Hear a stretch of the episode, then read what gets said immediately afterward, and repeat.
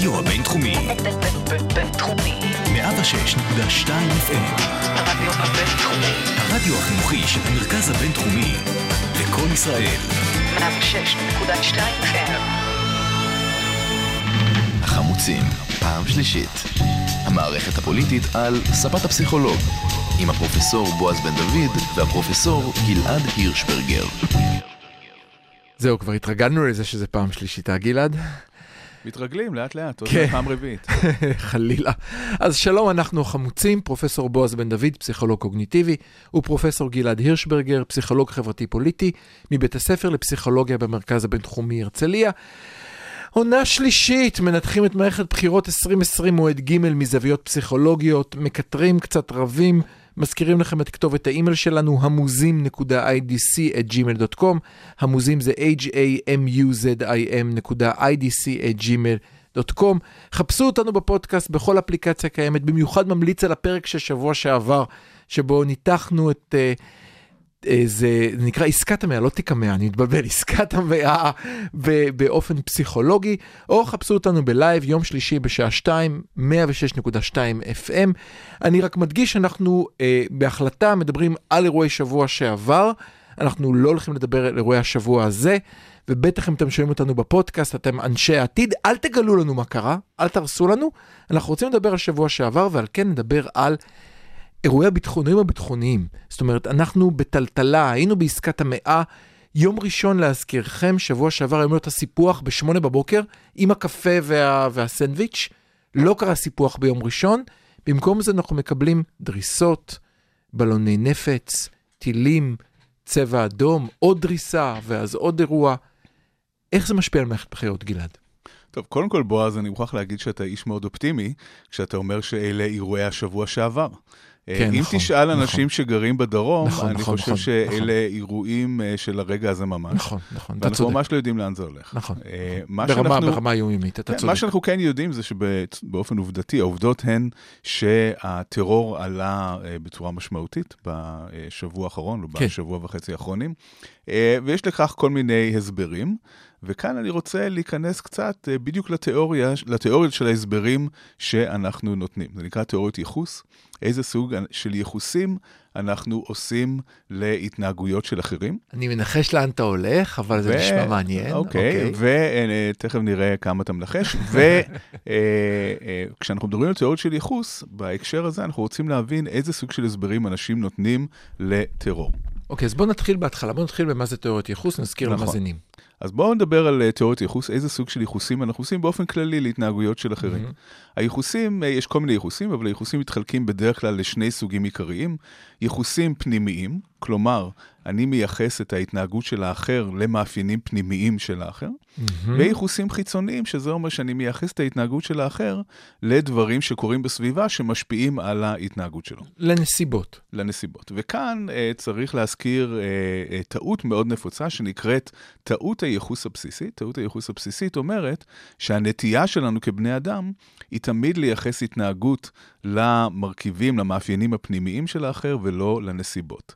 קרי, כאשר uh, נהג uh, חותך אותנו בכביש, אנחנו אומרים איזה בין משהו הנהג הזה, זאת אומרת, אנחנו מייחסים את זה למשהו אישיותי זה הוא... של הנהג. אבל זה יותר מזה, אנחנו אומרים זה הוא כי הוא גם. כי אנחנו- הוא כזה, כי הוא בדיוק. כזה. אה, ואנחנו מתעלמים מנסיבות חיצוניות. אולי אה, הוא ממהר לעבודה, אולי הוא מפחד שיפטרו אותו, אולי אה, מישהו חלילה מבני משפחתו חולה, אולי יש כל אולי הוא מיני היה צריך נסיבות. לעקוף רכב ולכן הוא עקף אותנו כי מישהו חתך אותו, זאת אומרת, אנחנו נכון, לא יכול יודעים. להיות שמישהו חתך אותו, שנייה לפני זה הוא התעצבן, ולכן גם הוא התנהג בצורה כזאת. זאת אומרת, אנחנו מייחסים את זה למשהו אישיותי ולא משהו זאת אומרת, יותר מזה, אנחנו-. אנחנו גם נגיד, הוא הולך תמיד לחתוך כי הוא בן אדם שחותך, נכון. ואנחנו גם, ברשותך גלעד, אני מניח שאנחנו גם נגיד, אה, נוסיף לזה אה, שזה גם מתאים מאוד לכל האנשים שהם הנהגים האלה שנראים ככה, כי זה מתאים גם לעדה, דת, גיל, נכון, נכון. מין. זה מתחבר להמון דברים. זה מתחבר אוקיי. להמון דברים. איך זה עכשיו קשור או. לטרור? כשישראלים מסתכלים על התופעה הזאת של אה, טרור פלסטיני, הם בעצם צריכים לתת איזשהו הסבר. למה זה קורה? למה זה קורה לנו? למה הפלסטינים אה, תוקפים אותנו? ויש אה, שני הסברים עיקריים, יש שני ייחוסים עיקריים שאנחנו עושים. מהמם. והייחוסים קשורים מאוד לעמדה הפוליטית שלנו. אוקיי. סוג אחד של ייחוס אומר, הערבים רוצים להרוג אותנו. מהמם, זה חלק מהאידיאולוגיה שלהם, זה חלק מהדת שלהם, מהמם. זה חלק מהמאפיינים שלהם, מסתכלים מבחינה תרבותית, כן. אז, אז זו תרבות אלימה, והם אה, בעצם אה, רוצים להרוג אותנו, ולכן אל תבלבלו לנו את המוח על כל מיני נסיבות שגורמות לכך שהטרור עולה. הטרור קיים בגלל שזה אחד המאפיינים של התרבות הזאת. או כמו שאמרה אותה מועמדת ברשימת ימינה בבחירות הקודמות, אל תפנה לערבי את הגב לעולם, כי אם תפנה לו, ערבי תמיד ידקור אותך, או כמו ששר אה, אחד מהזמרים שלנו בשיר על אחמד, אם רק אני אפנה לך את הגב, אתה תדקור אותי. זה בטבע שלהם וככה הם תמיד יעשו. כן, הערבים אותם ערבים, והים אותו הים. אה, כמו שבימין אוהבים אה, לומר. זה סוג אחד של ייחוס.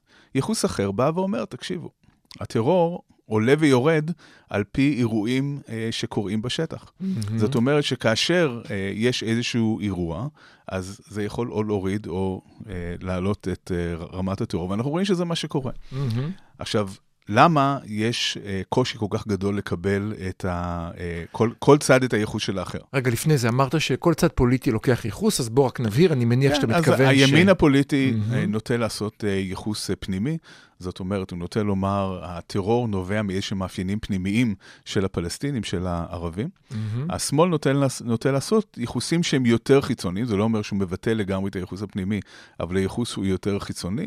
זאת אומרת, הוא אומר שישנם מאפיינים סביבתיים שמעלים או מורידים את גובה הלהבות. סליחה, רק לפני שאתה ממשיך, האם זה משהו שקשור לעוד דברים? זאת אומרת, האם ייחוס פנימי חיצוני זה משהו שהוא קו...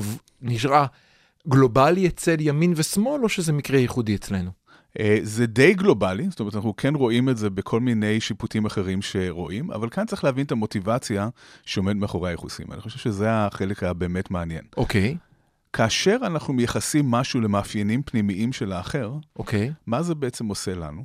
מקל עלינו. זה מאוד מקל עלינו. אנחנו לא אשמים, זה לא אנחנו- אני, זה בדיוק, הוא, ככה הוא לא תמיד יתנהג. אשמים. זאת אומרת, אי אפשר לתלות יותר את ההתנהגות של האחר במה שאני עושה. אנחנו לא אשמים, זה משהו שמאפיין את האחר.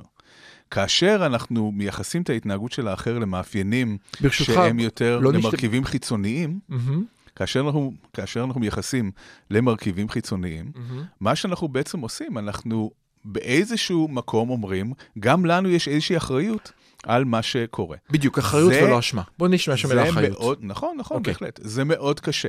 זה מאוד קשה. עכשיו, כאשר בא מישהו כמו יאיר גולן, מהמם. ואומר בצורה מאוד מפורשת, הוא אומר, הטרור הפלסטיני שקורה עכשיו הוא פועל יוצא של הדיבורים חסרי האחריות על הסיפוח. בוא, בוא נעצור רק שנייה אחת, אני רק למאזינים.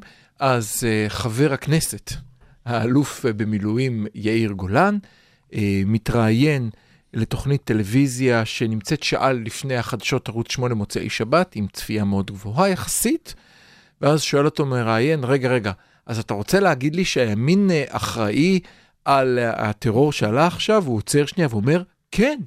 אני אומר בפירוש כן.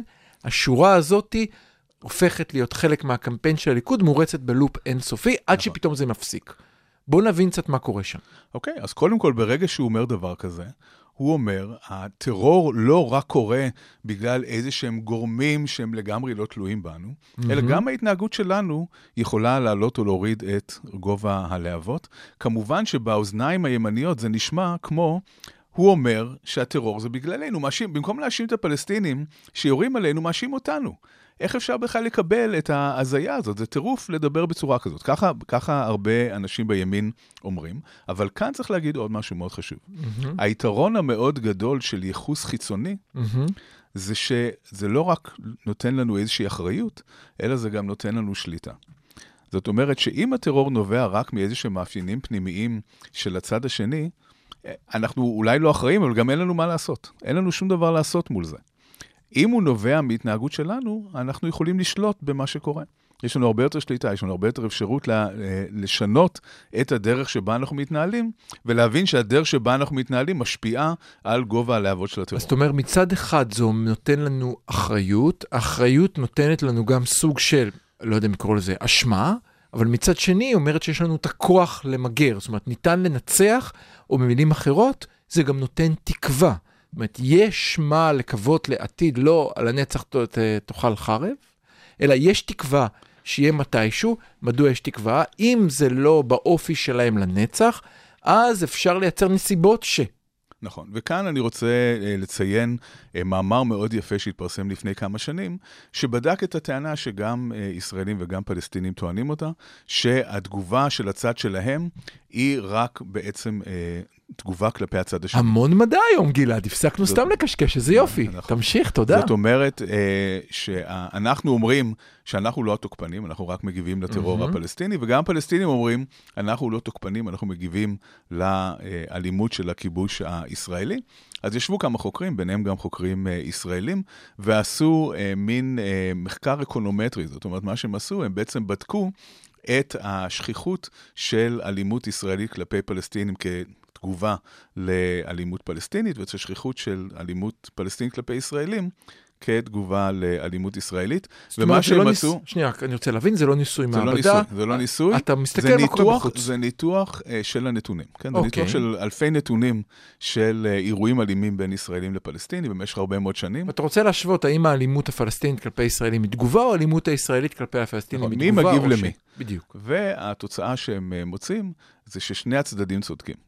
זאת אומרת ששני הצדדים צודקים בטענה שהם מגיבים לאלימות של הצד השני, וזה בדיוק ההגדרה של מעגל אלימות. זאת אומרת, מעגל אלימות זה מצב שבו הם תוקפים אותנו, ובתגובה אנחנו תוקפים אותם, ובתגובה הם תוקפים אותנו, ובתגובה אנחנו תוקפים אותם, וכולם צודקים, כל אחד באמת מגיב לאלימות של הצד השני, וצריך ללכת מאוד רחוק אחורה בשביל אה, לענות על השאלה החשובה של מי התחיל. מי התחיל, כן.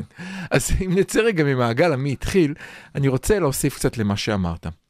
אני חושב שהתגובה של חבר הכנסת יאיר גולן כל כך התסיסה, אה, ובוא נודה על האמת, תשמע, זו אמירה של מישהו שמקום שבע ברשימה לא מאוד גדולה, זה לא אה, התבטאות של מספר 2 או 3 בכחול לבן, כן? ובכל זאת זה קיבל הרבה מאוד הד.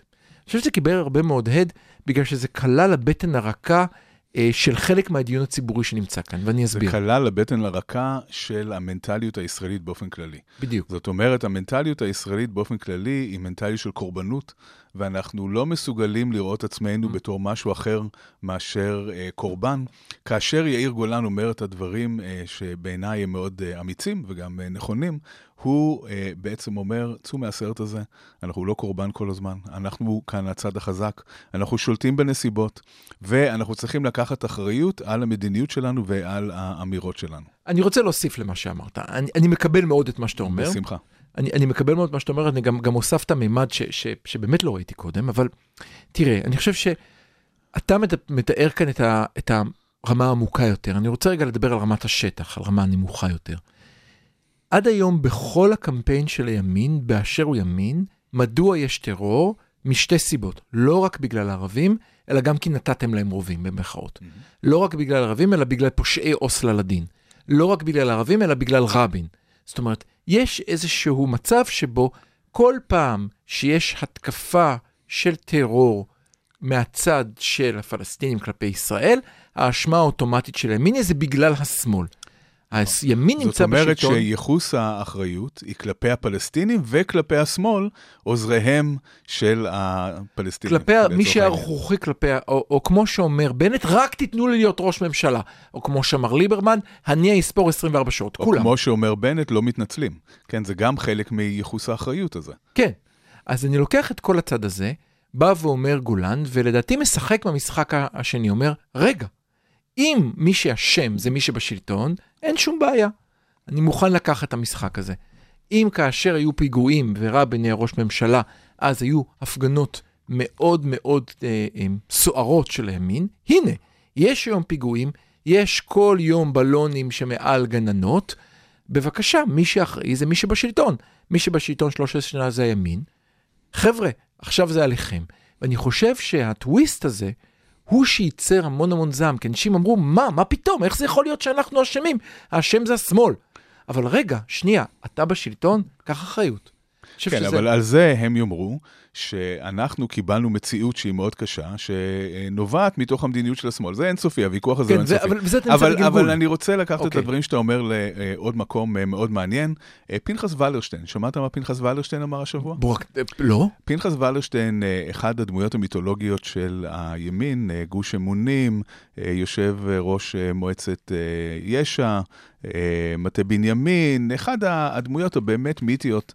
של המתנחלים, ואני מוכרח להגיד, אני פגשתי אותו באופן אישי, ואיש נעים הליכות ומאוד מרשים מכל בחינה שהיא, והוא הפתיע אותי השבוע. ניצחת את, הוא- את ויקיפדיה, אתה אמרת דברים יותר ממה שוויקיפדיה פלטה יפה, אוקיי. הייתה, היו לי שיחות ארוכות איתו. הוא אה, אמר השבוע משהו שהפתיע אותי ואפילו קצת אכזב אותי ברמה אישית אה, מתוך ההיכרות איתו. הוא אה, אמר שהסיפוח של ההתיישבות היהודית ביש"ע היא כל כך חשובה, שגם אם זה יוביל למלחמה, כן. זה שווה את המחיר. כן. הוא אמר, אה, זאת הצהרה שהיא חשובה כמו הצהרת בלפור, זה, אה, כן. זה, זאת נקודה בהיסטוריה שהיא כמו הכ"ט בנובמבר, וכמו שלא פחדנו ללכת למלחמה בעקבות הכ"ט בנובמבר, כך אין מה לחשוש ממלחמה בעקבות הכרזת אה, טראמפ. אה, וכאן, אין לי ילד- שוב אנחנו חוזרים לעניין של הטרור. זה בעצם משנה את הדרך שבה אנחנו צריכים לתפוס. ו- וולרשטיין הוא מקורבו של נתניהו, יש לציין. זה משנה מאוד את הדרך שבה צריך אה, לתפוס את היחס של הימין לטרור הפלסטיני. זאת אומרת, אם הטרור הוא מחיר שאנחנו מוכנים לשלם, אז גם אם אנחנו שולטים בנסיבות, וגם אם הצהרות הסיפוח הן כאלה שיכולות להעלות את רף הפיגועים, ברגע שאתה אומר זה שווה את זה, ברגע שאתה אומר שזה משהו שאנחנו מוכנים לשלם בשביל אה, להשיג את הריבונות על יישובי יו"ש, חשוב מאוד שאזרחי ישראל יכירו בזה, שיבינו שזאת בעצם העמדה. העמדה היא שאנחנו מוכנים לשלם בטרור תמורת אה, הסיפוח של ההתיישבות. וכאן אני, אני חייב, חייב להגיד לך שזה מתאים מאוד לציטוט שיצא לינון מגל שחטף הרבה מאוד אש ואחר כך אש בחזרה, אל אותו סרטון שרואים את הגננת אומרת לילדים לח, להיכנס בחזרה לגן כי יש בלון נפץ באוויר okay. שאחר כך באמת מתפוצץ והוא ביקר אותה, היי, בלון בשמיים, מה את נלחצת? הוא, הוא אמר, "אה, דמות חינוכית לא צריכה להתנהג בהיסטריה כזאת, כשאולי, אולי יש משהו במה שהוא אומר, אבל להגיד את זה מהמרפסת של הפנטהאוז ברמת אביב, זה אה, די אה, גם, גם, מקומם. להגיד, גם להגיד זה מקומה ראשונה בחדרה זה מקומם. זה לא הכסף כאן העניין, אלא, אלא העובדה שאתה לא נמצא בסכנה, אבל אני חושב שזה מבטא משהו אחר, זה מבטא בדיוק את מה שאמרת קודם. הוא בעצם אומר לגננת, גננת, טרור זה המחיר שאנחנו משלמים לחיות פה, זה המצב, תשלמי את המחיר בשקט ותפסיקי להתבכיין, או כמו שאמר ראש ממשלתנו, את משעממת. אז בואו נסכם את הפרק. דיברנו על גל הטרור שהתחיל שבוע שעבר וממשיך היום, אם זה הבלונים, אם זה בלוני נפץ, סליחה, אם זה הרקטות שנשלחות לעוטף עזה, פיגוע הדריסה. אם זה פיגועי הדריסה שמטלטלים את כולנו, ואחד, ואז עוד אחד, ואז עוד אחד. ואנחנו רואים שזה משפיע על הקמפיין ולא משפיע על הקמפיין, ואיך הקמפיינים ומה קורה עם הקמפיינים על כך בקטע הבא, אל תלכו לשום מקום.